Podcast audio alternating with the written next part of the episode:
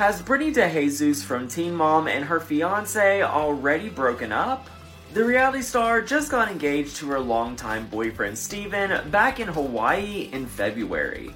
Well, now a lot of fans on social media are pointing to clues that suggest the two are no longer together. Fans began to suspect that there was trouble in paradise after noticing that Britney wiped all photos of the couple from her Instagram page. Someone posted this and said, What happened to Britney and her man? Just realized that she deleted all photos with her fiance. Someone else in the comments also noted that Steven removed photos of the pair and made his account private, leading fans to believe he and Britney might have called it quits even more. One fan noted that it's super weird that she would do that because she follows her and she's always posting them doing food and eating content on stories, and it was just business as usual a couple days ago. Britney noticed all of the speculation going on in her comments, so she hopped in to assure fans that everything was going fine.